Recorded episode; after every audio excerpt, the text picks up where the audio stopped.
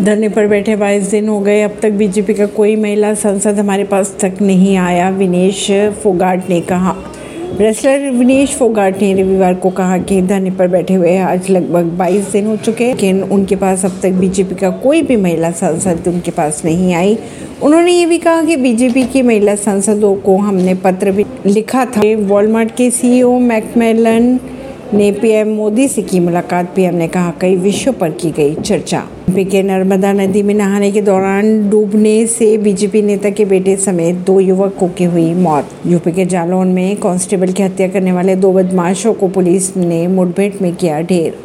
ऐसी खबरों को जानने के लिए जुड़े रहिए जनता रिश्ता पॉडकास्ट से। परमेश दिल्ली से।